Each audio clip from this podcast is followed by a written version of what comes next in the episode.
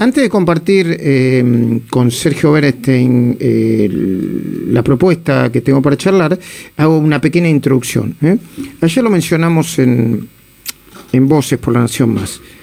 Nos preguntamos si nos quieren mudos, sordos y ciegos, porque hay una intención, y cada vez se nota más en la comunicación del gobierno, en no mencionar ni la palabra contagiados, ni la palabra fallecidos, ni la palabra muertos, ni la insuficiencia de vacunas, sí, la falta o el faltante de la segunda dosis de Sputnik B, que creo que va a venir, dicen, la semana que viene.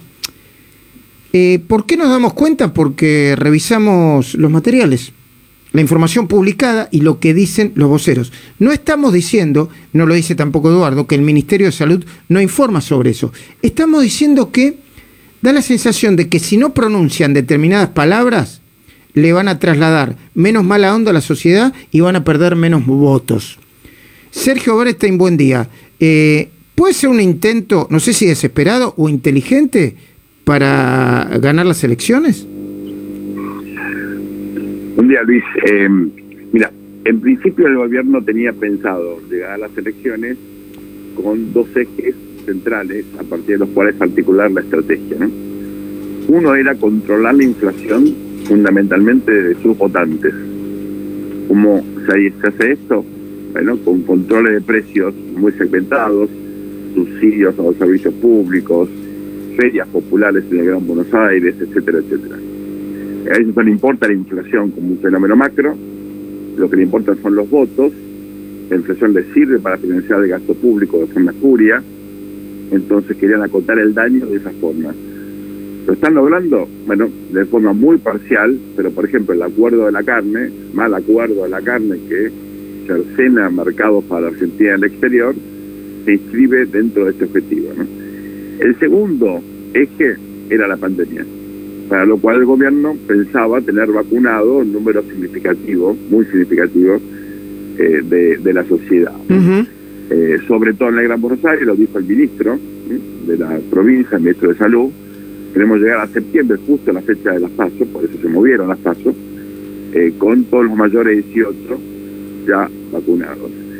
Eso es un objetivo, obviamente, que implica una sola dosis, no las dos, y sobre todo, dada las circunstancias y como estamos viendo la evolución de la pandemia, no alcanza para limitar el número de víctimas, sobre todo frente a la amenaza de esta nueva cepa llamada Delta, hay también la Delta Plus, que obviamente está generando una amenaza muy efectiva en todas partes del mundo, incluyendo en países que estaban muy bien con la pandemia, como Israel, por ejemplo.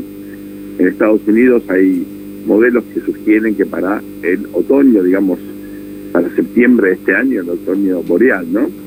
Vamos a tener de vuelta otra ola que puede implicar nuevos cierres, por ejemplo, de comercios o de escuelas. Por lo cual, frente a esto, la pandemia pasó a convertirse en, digamos, un costo, un riesgo para el gobierno. Con lo cual queda solamente focalizar en la cuestión económica y fundamentalmente agredir. Por eso el tono ha cambiado muy significativamente.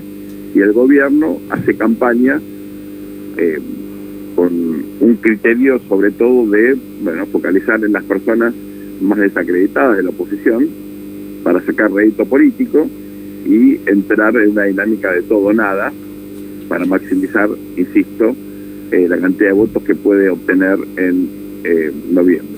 ¿Cuál es el objetivo? Sí. Termino con esto, Luis. Si el gobierno hace una elección razonable, digamos, si la oposición saca unos 40 puntos, que es una muy buena elección, el gobierno saca algo parecido, gana aproximadamente 6 asientos en la Cámara de Diputados, está a punto de tener el control del Congreso, y para eso lo que necesita es polarizar todo lo posible. Está buenísimo. Bueno, la gran pregunta que todavía no podemos contestar es si le va a dar resultado esto, pero el intento claro, brillante, ¿no? Después de toda la argumentación que hacemos, es polarizar, porque eventualmente con la polarización puede conseguir esos 6 o 7 diputados que, según Mario Negri, convertirían a Argentina en Venezuela. Gracias, Sergio. Nos estamos reencontrando en cualquier otro momento y recomiendo siempre el programa de Sergio Berensztein con Guadalupe Vázquez, que se llama Incorrectamente Político y que se emite por esta emisora, AM630, todos los sábados a partir de las 11 de la mañana.